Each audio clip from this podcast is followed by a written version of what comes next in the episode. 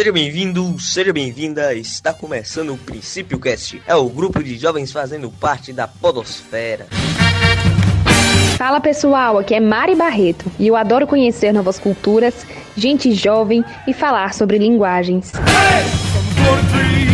Oi gente, meu nome é Raquel e eu não vejo a hora de gastar meu inglês no exterior. Fala pessoal, aqui é Ricardo e eu deixei meu passaporte vencer antes de fazer minha primeira viagem internacional. Então, se você quer fazer um intercâmbio sem sair do lugar, é só pegar um bom fone de ouvido e dar o play para conhecer as experiências de Siléia, Chaz e Isadora. Como entrevistadores teremos Benedito, Sofia e João. Hey! Garoto, eu vou pra Califórnia. Qual é que foi o motivo, tipo, o maior motivo pra vocês se mudarem pros Estados Unidos? Então, o maior motivo que eu tive pra me mudar pros Estados Unidos foi que eu queria muito viajar pra outro país que falasse inglês, porque já era a língua que eu estava aprendendo, e então eu pensava, quero fazer intercâmbio nos Estados Unidos, ou na Austrália, ou na Inglaterra. A minha mãe que me falou do intercâmbio de au pair, e aí eu comecei a ler mais sobre isso, e aí eu falei, vou fazer isso aqui, achei legal. Quando eu me mudei pra Searo, foi assim, eu não escolhi a cidade, também foi bem aleatório. E eu dou graças a Deus que eu fui parar lá, porque eu fiz tantas amizades, vivi tantas experiências novas e, sério, eu agradeço muito que Searo foi a cidade que eu fui. Não foi muito difícil pra se adaptar à cultura daí e tudo, não? Então. Porque, aí não tem acarajé, não tem açaí, não tem nada, mano. Pois é, comida, né? Graças a Deus tem uma lojinha brasileira lá em Searo, aqui Samba, que vende tapioca, açaí, pão de queijo. Então isso ajuda um pouco, mas claro que eu ainda sinto muita saudade de acarajé, açaí do Brasil mesmo, né, que é diferente. Às vezes pode ser um pouco difícil, mas eu acho que eu me adaptei bem, sabe? Graças a Deus. Mas claro que eu sempre, assim, ainda sinto muita falta da minha família. Já tem 3 anos que eu não vou ao Brasil. A última vez foi em 2018. Eu não vejo a hora de ir de novo, quando tudo melhorar. Mas o que a gente faz é sempre se manter ocupado, sempre fazer amizades, explorar a cidade, fazer trilhas, exercício, sempre procurar praticar o inglês. Lógico que a gente sempre fala português, tem a comunidade brasileira aqui, mas eu também sempre procurei ter amigos locais e poder falar inglês, né?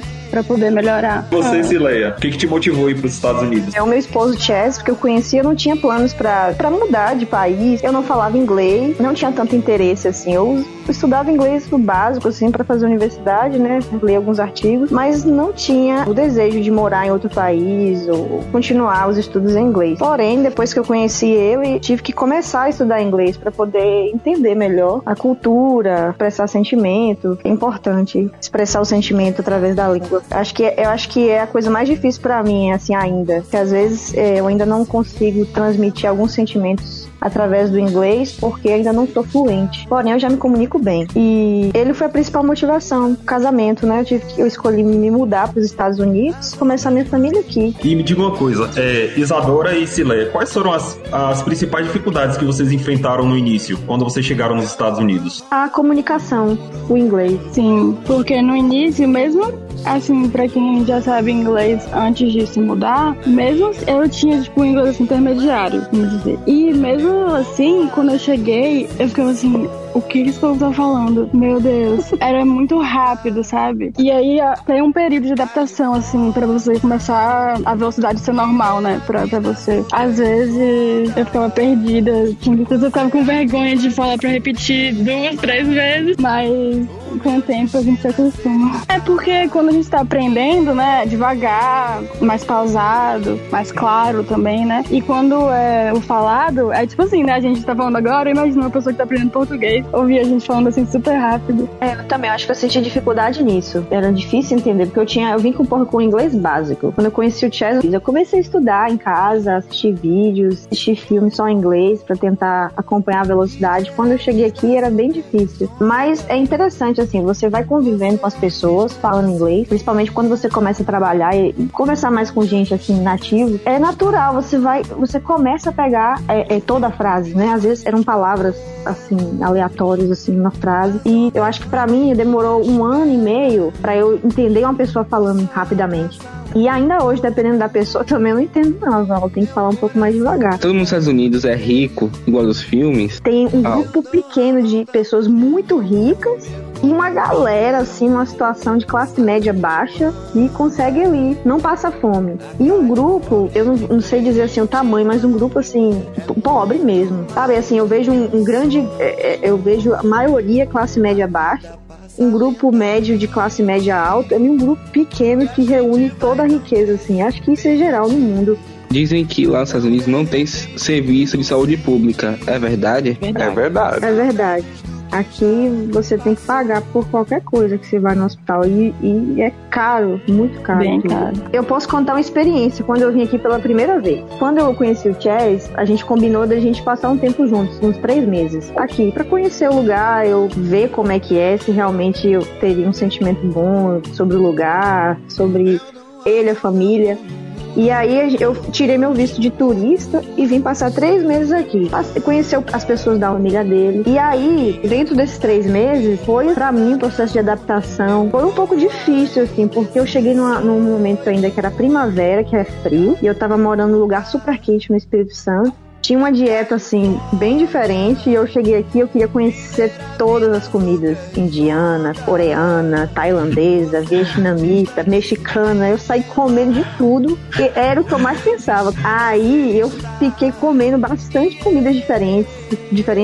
Pimentas e coisas que eu nunca tinha comido no Brasil. Eu aproveitei mesmo. Até um ponto que eu, não sei se todo esse estresse e essa diferença de comida, de clima, eu dei uma apendicite e eu fui parar no hospital. Porém, antes de viajar, um professor meu falou assim: você só vai viajar se você fizer um seguro, para caso você adoecer, acontecer um acidente, você tem um seguro para te proteger lá, para você conseguir ir para o hospital. Só que eu não levei a sério, assim, eu falei para ele assim: professor, pelo amor de Deus, não fala isso não, vai ser ótimo minha viagem, vai dar tudo certo, não vai ter isso nada não. Mas parece que ele soltou uma assim que aconteceu. E aí eu fiz o seguro, falei, ele falou: só lhe deixo viajar com o documento de seguro, porque eu estava na universidade na época e eu pedi licença para escrever minha tese, minha dissertação aqui, e ele só me autorizou a vir com a confirmação de seguro. E realmente, cara, quando eu dei entrada no hospital, tinha uma dor muito forte, dei entrada no hospital, eles me atenderam super bem e tal, eu fiz a cirurgia rapidamente, saí algumas horas depois, que é uma cirurgia super rápida, e eu achei que tava tudo pago. E realmente o seguro pagou bastante. Porém, eu não tinha noção de quanto custava uma cirurgia de apendicite. E graças a Deus o plano pagou a maior parte da cirurgia. Mas depois de alguns meses, chegaram algumas surpresas, né? Tipo de $2.000, $1.000 disso, $1.000 daquilo. Tipo assim, no total, acho que deu quanto, Jess? Foi mais, assim, além do que o seguro pagou, foi... anestesia. Até $3,000-$4,000 que dá quase R$20 mil. R$20 mil, é. Imagina se rapidinho. Eu não pagasse o seguro. Aqui rapidinho. Eu prefiro o Brasil, viu, gente? Então, bora! No SUS, né, Benedito? Ai, ai. Cirurgia, tudo isso.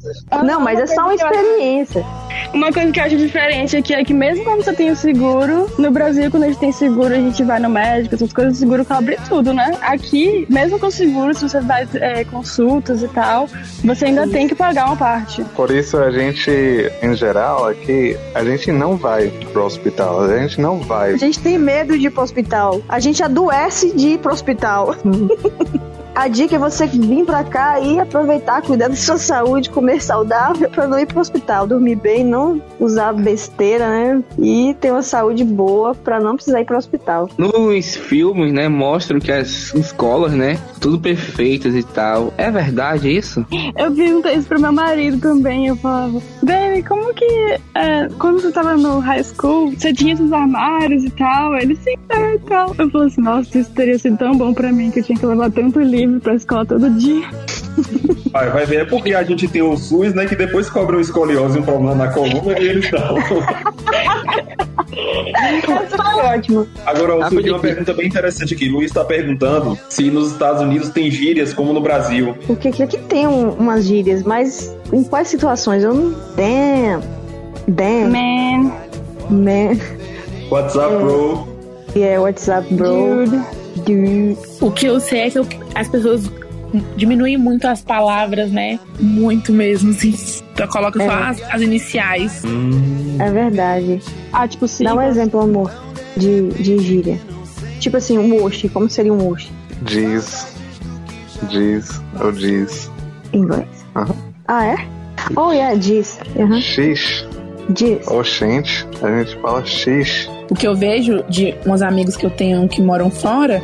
é tipo TBH, que é to be honest, spill the tea, que é tipo pra contar uma fofoca, assim, tipo a pessoa saiu, aconteceu alguma coisa, fala, oh, spill the tea, tipo, conta tudo. Aí esse tipo de coisa eu vejo, inclusive um que chama uma gíria Cap, eu não sabia o que era, tive que pesquisar e não tô nem lembrando. Cap de boné mesmo, CAP. É mesmo.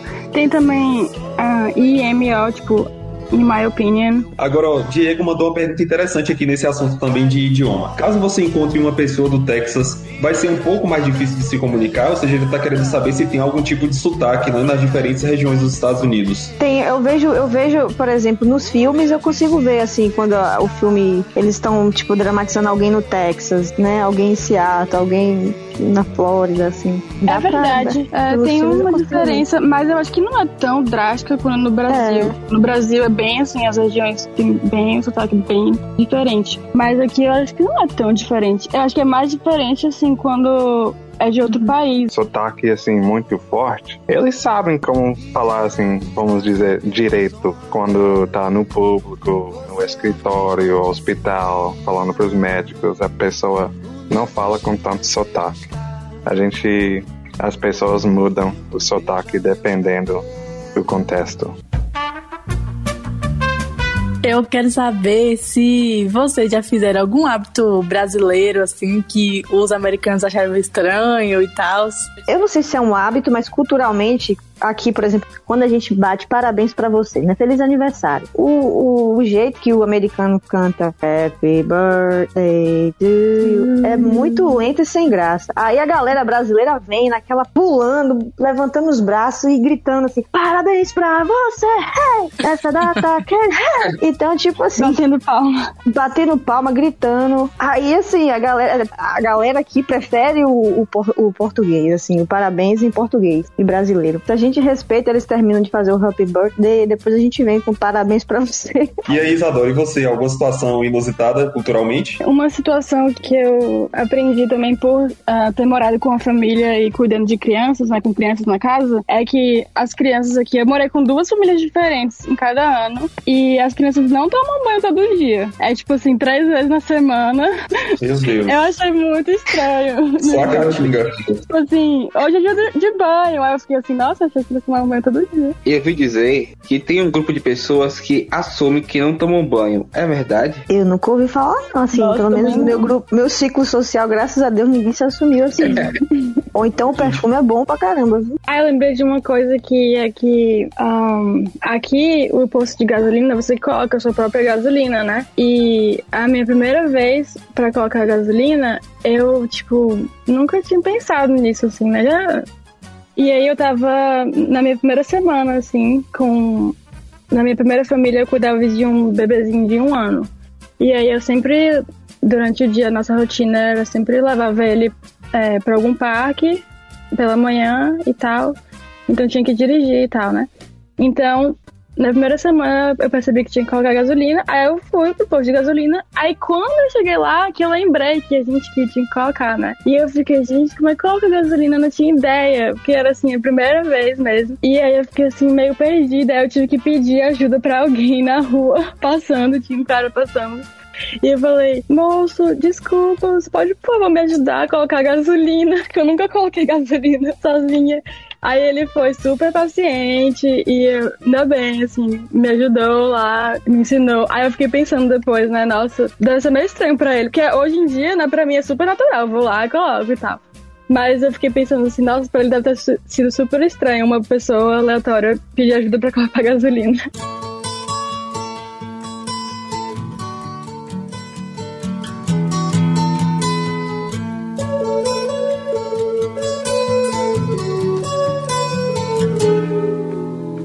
Vocês têm esse negócio de motorhome, pá. Vocês já passaram algum perrengue, tipo, muito pesado em alguma viagem? Graças a Deus, algum perrengue, assim, super complicado, não. Mas deixa eu pensar alguma outra coisa. Ah, tá. Às vezes, então, a gente viajando no trailer, a gente fica em campgrounds, né? Que tem a infraestrutura pro trailer pra conectar a eletricidade, a água e o esgoto, né? Então, alguns campgrounds tem esses três, e alguns campgrounds é só a água e a eletricidade. E aí, o esgoto, a gente tem o tanque do trailer, e aí dá pra usar até quando encher o tanque, e aí quando tiver um local de esgoto de trailer, a gente pode, às vezes, ir lá e dump, que é tipo, como que fala? Despejar os esgoto. E, então, a gente fica nesses campgrounds, ou às vezes a gente fica na casa de amigos, quando a gente conhece alguém no caminho, a gente fica em frente à casa dele. Então, a gente tava passando férias no Florida Keys, e lá é bem cheio, lá tem assim só 3 campgrounds do estado, e fora isso é tipo muito difícil, não tem lugar, não pode estacionar na rua, essas coisas.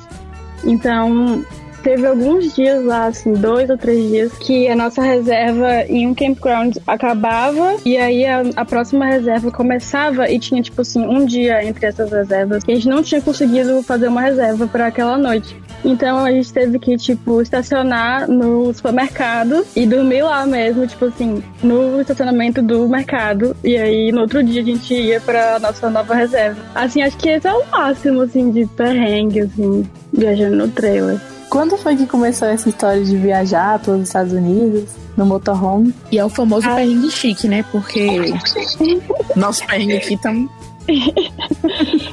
Deixa eu ver. Ano passado, a gente se casou em 2020, em junho de 2020. A gente tava na quarentena e tudo mais, né? E a gente começou a notar que ia demorar um pouco mais até quando a gente pudesse ir pro Brasil. Porque o plano era em outubro, mas aí com tudo a gente começou a adiar e tal. E a gente falou, já que a gente vai ter que esperar mesmo, vamos viajar pelos Estados Unidos em um trailer. A gente pensou primeiro em van, como fala, van life, né? Só que a gente tinha acabado de trocar de carro e a gente tava se divertindo muito com o carro novo, porque era um Jeep, e a gente tava indo fazer trilha de off-roading e tal. E aí a gente falou, se a gente comprar uma van agora, qual o sentido? Porque a gente acabou de trocar, né? Então a gente começou a ver as opções. A gente viu que poderíamos viajar de trailer, porque aí dá só pra conectar, né, o trailer no carro, e a gente sai puxando o trailer. E a gente achou um trailer que a gente gostou, e a gente ficou assim, é tão bonitinho, vamos fazer isso então. Aí aconteceu tudo muito rápido. Mesmo assim, a gente não planejou muito, e quando a gente viu, a gente já tava com o trailer chegando lá em casa. E aí, a gente planejou em passar o inverno aqui na Flórida, porque lá em Ceará é mais frio, pra, tipo assim... É frio, mas lógico, morando em apartamento e tal, dentro do apartamento é quentinho, né?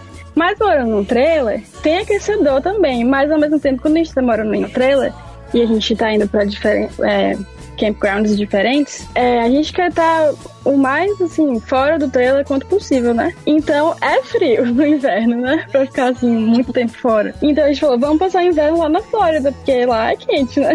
Mesmo no inverno, vai ser bem melhor que aqui. Daí, a gente saiu lá de Searo, na ponta superior esquerda do país, até a ponta inferior direita. E a gente tá aqui agora, e tem sido muito legal. Existe, assim, uma diferença muito gritante entre a expectativa que vocês tinham de viver nesse exterior e a realidade que vocês encontraram e vivem? A minha maior expectativa e realidade, experiência, assim, foi em Seattle, a praia. Tipo, acho que alguns amigos meus tinham falado, vamos pra praia esse fim de semana. Aí eu falei, vamos, assim, tava com saudade da praia. Aí quando eu cheguei lá na praia, tipo, todo mundo de casaco e tal, a areia bem escura, aí, tipo, a água super gelada, não dá pra entrar na água. Aí eu fiquei, meu Deus, ok, né?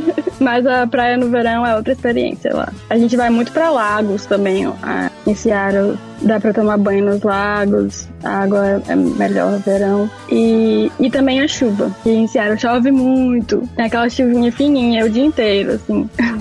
E o lugar mais incrível ou inacreditável que você foi aí nos Estados Unidos? O lugar que eu mais gostei até agora nessa viagem de trailer foi o que eu citei agora há pouco, Florida Keys, porque a gente fez muito snorkeling e a gente viveu muitas experiências assim muito lindas. Os recifes de corais aqui são muito lindos e a gente viu golfinhos e a água muito, muito, muito transparente. E, tipo, foi a minha primeira vez vendo, assim, golfinhos, tubarões que não são agressivos. Eu amei mesmo lá. O que é snorkeling que você disse que fez aí? É a máscara com, como fala, o canudinho, sabe? Tipo, mergulho, mas não é mergulho... Entendi. Uhum. Fica na superfície, né? Observando o fundo. Isso. Entendi. Legal. Siléia, falando de natureza, você também teve em parques ambientais? Você já fez algum passeio nesse estilo? Acho que você já foi na Niagara Falls? Por onde você esteve? Não, eu assim, eu não viajo muito porque eu e Chaz, a gente trabalha quase todos os dias, assim. A gente não tem muito tempo, não tem férias pra sair viajando. Porém, o estado de Washington, ele é rico em parques. E tem muito lugar pra conhecer pertinho. Tipo, você viaja meia hora, 1 hora, 2 horas e você consegue... Você tem uma infinidade de lugares pra conhecer. Então tem cachoeira, tem lago, tem trilha pra bicicleta, trilha pra jipe, né? O pessoal que gosta de coisa mais radical. Andar, escalar montanha, tem tudo aqui no estado. E eu não consegui explorar quase nada ainda. A gente não explora muito, mas quando a gente tem um tempo assim no final de semana, a gente sempre tá com os amigos, andando, conhecendo algum parque. Mas eu acho que um lugar que eu gostei muito de conhecer foi a parte central do estado de Washington, que é bem deserto, assim. E a gente foi num canyon. Eu esqueci o nome daquele lugar. Qual é? Grand Coulee? E é Grand Coulee. É um lugar, assim, um deserto quente. Tipo, sabe esses filmes de faroeste? Aqueles lugares, assim, de faroeste que vocês veem no filme?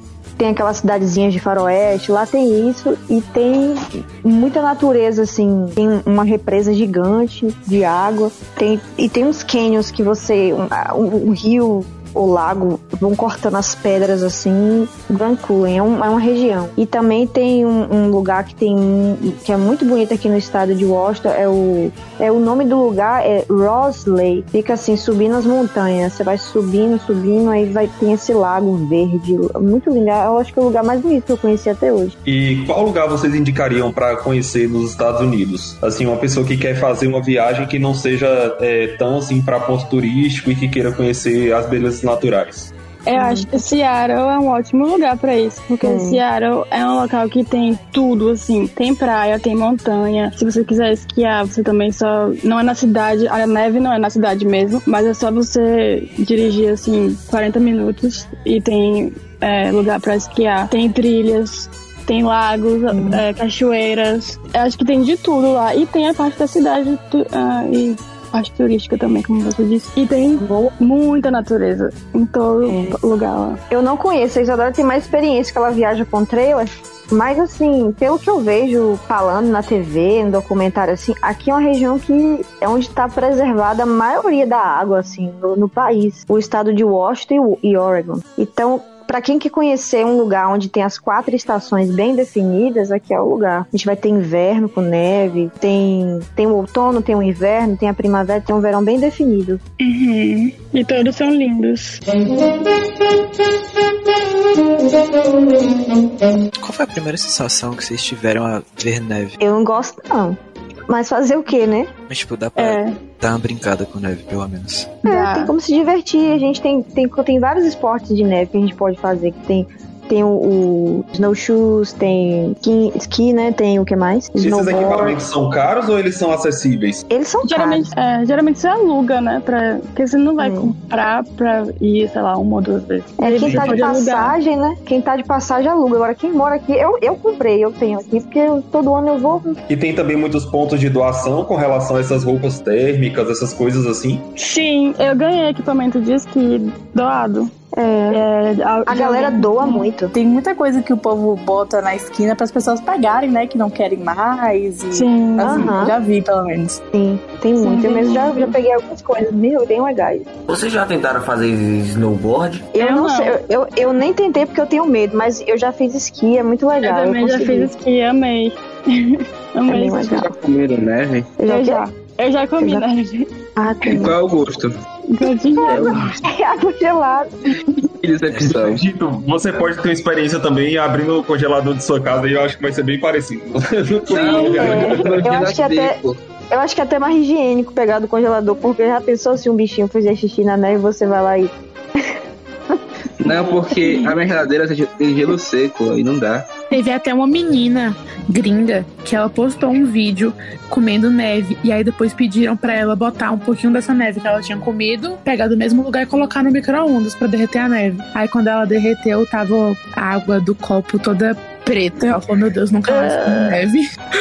Você tem vizinho aí, né? Aqui em Ilhéus tem um cara, né, que já morou aí. Ele falou que as pessoas são extremamente fofoqueiras, é verdade? É o contrário. Ah. Totalmente o contrário.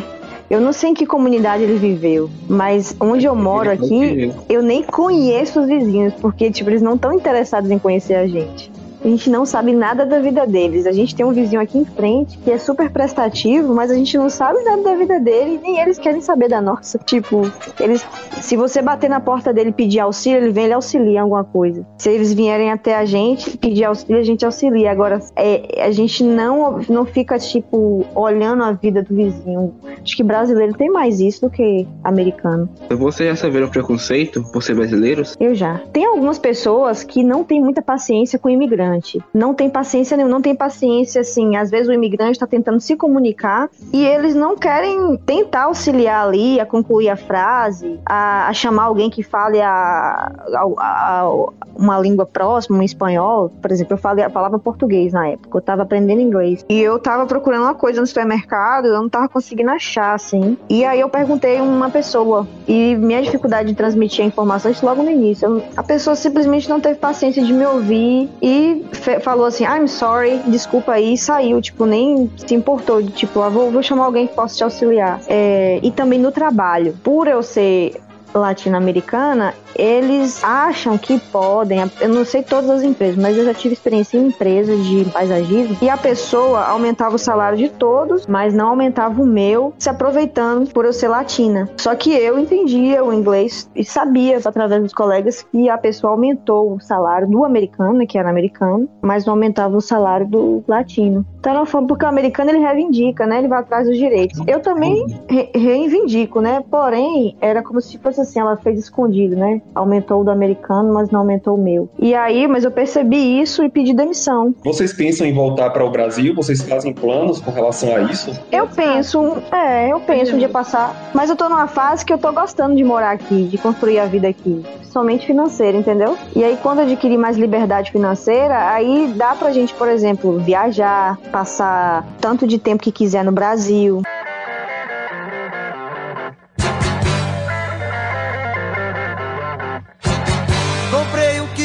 Farinha pra fazer farofa. O Luiz fez algumas perguntas. Ele perguntou se... Porque, por exemplo, aqui no Brasil a gente tem as feiras livres, né? E na feira livre, que a gente chama de CEASA, as pessoas compram frutas, verduras, inclusive com preço bem acessível. Ele tá querendo saber se nos Estados Unidos também tem essas feiras de alimentos. Tem. Chama Farmers Market, que é o mercado da fazenda. E aí tem, tipo, uma vez por semana em cada bairro. E lá em Searo, pelo menos, é mais caro os preços. É mais gourmetizado, assim, sabe? Mas é muito legal, eu amo Farmers Market. Tem, tipo, não só frutas e verduras, tem, tipo, coisas feitas por pessoas locais, sabe? Tipo, assim, produtos, coisas artesanais. Isso. Se os Estados Unidos é biscoito ou bolacha? Cookies, né? Cookies. Se virem pra responder aí. Cookies and crackers. Tem a mesma discussão aí nos Estados Unidos? Cookies and crackers? Não, aqui é definido. Tem cookies e tem crackers. Crackers são os salgados e cookies são os biscoitos recheados. Os biscoitos. chocolate chip. É, poderia ser já um conhecimento universal isso, definir o que é bolacha e o que é biscoito, né? Tem alguma coisa assim nos mercados dos Estados Unidos que vocês estranharam, assim, pela primeira vez? Uma coisa que vocês não imaginavam encontrar e encontraram? E tem alguma coisa que não tem e vocês acharam um absurdo não ter? Tipo assim, de estranhar mesmo em relação à alimentação. É, eu sinto falta de comida brasileira. Eu tava esses dias aí na casa dos meus pais dando atenção pra eles, e eu comia todo dia banana da terra, empim, requeijão daí, bolo de puba, cuscuz de inhame, essas coisas que só tem ali, aqui é difícil achar, a gente acha raramente. Uma coisa que eu sinto muita falta é de ter tapioca. Nos mercados brasileiros não tem esse tipo de alimento que não dá pra comprar? Ou não é tudo que tem assim? É porque em Seattle tem só um mercado brasileiro, e então tipo assim, não é um mercado, é um mercadinho, não é um mercado, é uma conveniência, vamos dizer, e tem uma prateleira assim com alguns itens brasileiros, sabe? Então não é um lugar que você vai fazer a compra da semana, vamos dizer, lá. Entendi. Então às vezes é assim, tipo assim, eu tô com esse desejo de comer tal coisa brasileira, aí vou lá. Mas não é uma coisa que você vai com tanta frequência. Eu descobri algumas aqui, querendo saber se aí tem cuscuz. Tem, eu acho nesse supermercado aí. Você vai nos supermercados brasileiros, tem cuscuz, tem leite condensado, esse leite moço, tem tapioca, farinha, tem essas lanchonetes brasileiras aqui que vendem coxinha, pastel. Tem até uma lanchonete que abre. Tem coxinha, pastel, eu tô achando que vocês nunca passaram dificuldade aí, não. E tem um lugar aqui que abriram que tem até caldo de cana. Não? É uma cidade perto de Seattle chamada Shoreline. Aí tem lá um quiosquezinho que uma brasileira abriu, tem açaí, tem vários sucos brasileiros e tem caldo de cana. Gente, o pastel frito tem? Porque se tiver, tem tudo. Tem assim, sabe esses grupos de Facebook de brasileiro? Você encomenda, vou fazer uma festa de aniversário. Quem pode fazer pastel pra mim? Aí a pessoa vai lá e oferece serviço. Faz pastel, coxinha, empada, quibe. Tipo, lá na Itália, né? Não sei se lá na Itália ou outro país, tem a pizza, né? Que botar ketchup na pizza é uma ofensa. Sabe se a gente tem uma comida que é assim ou não? Olha, pra o meu esposo, ele brinca assim, que é uma ofensa colocar ketchup na pizza aqui. E no Brasil a gente adora. Eu coloco muito ketchup. Eu também sou desse. Eu dei uma pesquisada e, tipo, a taxa de obesidade nos Estados Unidos é muito maior comparada ao do Brasil. Vocês não sentiram diferença muito bruta em questão de aparência de peso das pessoas aí, não? Eu vou dar minha visão, a Isa vai dar a dela, por exemplo. Aqui em Seattle, eu percebo, dependendo, assim, da cidade, assim, a gente tem as cidades vizinhas, que são ligadas, né? Se você for em Seattle mesmo, nos bairros mais, assim, mais ricos, dificilmente você vê alguém gordo. Eu não vejo. Difícil. Se você vê, é raro. Se você for num bairro mais assim, pobre, vai ter gente gorda. É uma coisa estranha. Eu acho que é de acordo com o nível financeiro também, que a pessoa pode estar comprando alimentos orgânicos, tendo uma vida mais saudável, indo pra academia, pagando coisas pra se manter ali, né? E na vida que da maioria aqui é muito estressante, eles acabam tendo alimentação ruim, fast food, enlatado, não fazem exercícios, assim. Eu vejo isso, e que dependendo do lugar, tem uma cultura alimentar diferente, uma rotina diferente. E aqui em Ceará, aqui na região, eu acho que talvez... Aqui na cidade de Seattle, eu acho que é mais assim. Eu já moro numa cidade a 30 minutos de Seattle, que é uma cidade mais, assim, rural. E eu vejo muita gente gorda. Eu acho que o estilo de vida em Seattle é bem assim, as pessoas são bem... priorizam a saúde, exercício físico e tal, acho que... Eu notei isso, assim, em Seattle, comparado com outras cidades também aqui nos Estados Unidos. Aqui na Flórida tem muito mais fast food. Tipo assim, você vê até os restaurantes mesmo. Em Seattle tem muito mais restaurantes saudáveis. Sempre é isso, com opções vegetarianas, veganas. Aqui na Flórida é mais difícil, tem muito fast food, muito. Eu vi um negócio também que, tipo... Os doces daí são tamanhos surreais comparado ao Brasil, isso é verdade? Tipo, que tem doce muito... imenso aí, vendendo no mercado tranquilo. Sim. Como é isso? Eu nunca ouvi falar disso. Eu acho que os pacotes mesmo de doces são bem grandes. Eu acho que são maiores do que a gente vê no Brasil. Eu acho que, e eu vejo mais doce, tipos de doce aqui tem uma infinidade de doce. Você vai no supermercado, tem uma, quando você vai naqueles supermercados grandes, tipo assim, Costco, Winco, tem uma seção, meu Deus, é tanto doce que eu nunca ouvi falar, nunca vi na minha vida, eu nem tenho coragem de comprar, assim. E pode é muito comprar doce. E traz pra mim. E é muito doce mesmo, com tamanhos diferentes, formato, tamanhos diferentes, sabores bem assim. Eu, por exemplo, um dia o Chaz, ele me levou numa loja que vende doces antigos, da época que ele era criança. Sabe aquelas lojas retrô? Você vai pra conhecer os doces. Você foi comigo, amiga? Eu fui com você, sim. Pois é, ele me levou e aí ele falou assim, experimenta esse. Tem um doce que fica pocando na boca da gente, assim, ó. Proc, proc, proc, proc, e ardendo, ó, um gosto, assim, azedo, né? E pocando, como se fosse você coloca na boca e reage com a saliva e começa a explodir. Já vendeu um negócio parecido aqui no Brasil. É, deve ser. Era um pirulito que vinha com um pozinho. Você mergulhava o pirulito no pozinho. Aí, tá vendo? Eu não como muito doce, assim. Eu tenho uma alimentação mais saudável. Mas quando eu compro doce, eu gosto de comprar chocolate meio amargo. E aqui tem um chocolate muito bom. Com relação ao estilo de vida, o café da manhã, o breakfast de vocês, que vocês comem aí, ele é realmente mais gorduroso? É uma comida pra te sustentar mais ao longo do dia, porque o almoço não é aquela refeição como aqui no Brasil? Como é que é isso? O Chaz, ele gosta, o meu esposo, ele gosta de... Não todos os dias, porque a gente preza pela alimentação aqui. Ele, de vez em quando, ele faz bacon de manhã com ovos e abacate e uma fatia de pão. É uma comida bem americana. Eles gostam de comer isso pela manhã. Mas, tipo, é comum encontrar ovo e bacon de café da manhã, por exemplo? É, igual um sanduíche. Você compra um sanduíche com ovo, bacon. Assim, minha visão, bacon é uma comida meio... forte demais pro café da manhã. Pois é, eles gostam. Eu às vezes eu como, é uma delícia. Ele coloca o bacon pra fritar, aquela gordura vai saindo e fica só aquele bacon sequinho, crocante. Tem muitos cachorros de rua ou não? Não, não tem cachorro de rua. Nunca vi. Eu sempre falo isso com meu marido. Tipo, é tão bom que aqui não tem cachorro de rua. Porque no Brasil eu fico com dó. Tem os cachorrinhos de rua. E acho legal que aqui não tem eles. Acho que as pessoas sempre, não sei, eles levam pra, doam pra alguém. Tem abrigos. É. Tem abrigos do estado, né? Tem uma pergunta aqui em relação à aprendizagem de idioma, né?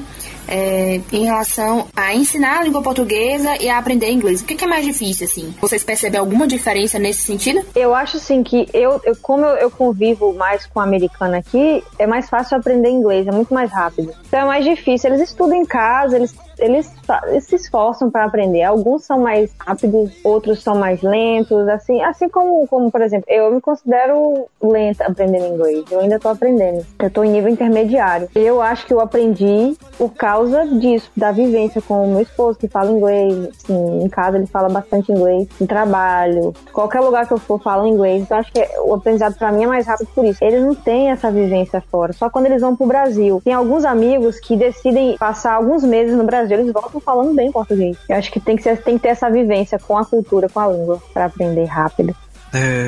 Aí nos Estados Unidos, tipo, a aparência das pessoas são muito semelhantes, porque aqui no Brasil a gente é todo tipo e não tem nenhum padrão de cabelo, de nariz, de orelha, por exemplo. Eu acho que tão diverso. Tem tanto imigrante aqui, eu acho que aqui é muito mais diverso que o Brasil, porque principalmente aqui no norte, né, dos Estados Unidos, assim, Washington é um lugar que recebe muito imigrante. Tem muito asiático de diversos países. Eu vejo muito indiano, chinês, japonês, coreano, pessoal do Oriente Médio. Tem muita gente do Oriente Médio, muita gente. Vários países lá do Oriente Médio. Muito mexicano. Então, assim, a gente tem uma maior diversidade bem característica. Você olha pra pessoa, aquela pessoa é de tal país. Aquela pessoa acho que é de lá, da Ásia. Essa pessoa é do Oriente Médio, essa pessoa é da África. Muita gente da África. Então, eu vejo aqui, essa região aqui onde eu tô morando... diversa em imigrantes, a diversidade, né, racial aqui é muito grande. Eu não sei as outras regiões, os outros estados, como é, né? Mas como é a Isadora? Ah, eu acho que é bem diverso também. É. Eu concordo com você que em Ceará é muito, bem mais diverso. E no Brasil, mesmo que os brasileiros são bem diversos as características, a gente não vê tanta gente que a gente pode falar, ah, essa pessoa é de tal país, né? Acho que os brasileiros em si é diverso, tipo, dentro da brasileiridade, mas aqui a gente vê muita gente mesmo de outros países mesmo. Acho que o Brasil tem já a miscigenação forte e aqui ainda tá nesse processo, né? Tipo, assim, é uma coisa nova, né? Isso. As pessoas ainda estão se misturando aqui ainda. Aqui no Brasil existia e ainda existe essa ideia de que ir morar nos Estados Unidos pode garantir uma melhor qualidade de vida, as pessoas podem trabalhar trabalhar em empregos que aqui nós consideramos como empregos comuns, né, que não são tão valorizados, aí talvez sejam mais valorizados e as pessoas pensam que morar aí pode trazer um benefício, uma melhor condição de vida. Isso é real, assim, esses trabalhos aqui no Brasil não são tão reconhecidos, aí são bem reconhecidos, são realmente bem remunerados, as pessoas conseguem viver bem, então é melhor condição de vida, qualidade de vida. Isso acontece? Procede? Sim, eu concordo. Aqui com empregos, vamos dizer assim, empregos que não exigem